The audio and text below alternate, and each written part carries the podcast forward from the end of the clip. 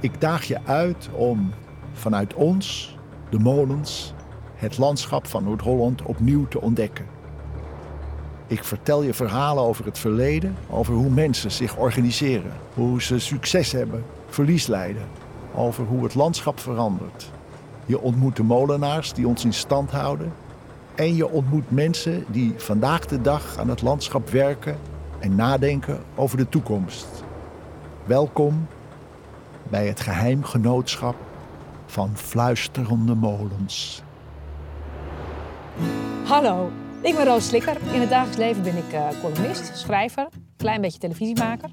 Maar een van mijn grote hobby's is fietsen in Noord-Holland. En soms vraag ik me af, bestaat dit prachtige landschap straks nog voor mijn kinderen en mijn kleinkinderen?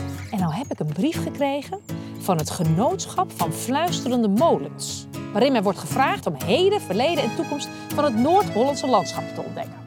Ik ben uh, Micha van Buren. Ik ben ruimtelijk ontwerper, landschapsarchitect bij Wageningen University and Research. Ik ben medeontwerper van de kaart en het project wat gaat over de toekomst van uh, Nederland in 2120. Ja, en het genootschap van die fluisterende molensroos, die heeft mij gevraagd om jou op weg te helpen door dat landschap op jouw fietsroutes. Want als je met goede ogen kijkt, dan is het landschap een tijdmachine van verschillende tijden komen dingen in het landschap terug. Hè. Soms is iets middeleeuws, soms uit de Gouden Eeuw. Of we hebben het gisteren pas gemaakt. Maar dat is precies waar ik jou op wil attenderen.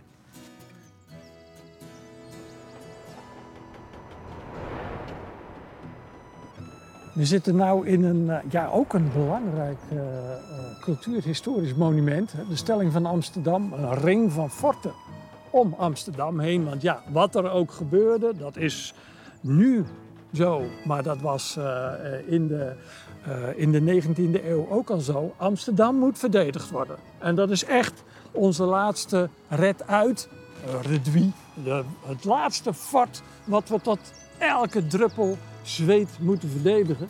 Dus vandaar dat we als militair geheim wapen van Nederland deze waterlinie hebben aangelegd, de stelling van Amsterdam. En de forten daarvan op de plekken waar we het niet onder water konden zetten. De landerijen daaromheen, daar gebruikten we de, het water als onze vriend. En niet als vijand waar we tegenvochten, maar waar we meevochten. Heel ondiep onder water zetten, zodat de legers daar niet makkelijk doorheen konden marcheren. Nou helaas, het is nooit gebruikt.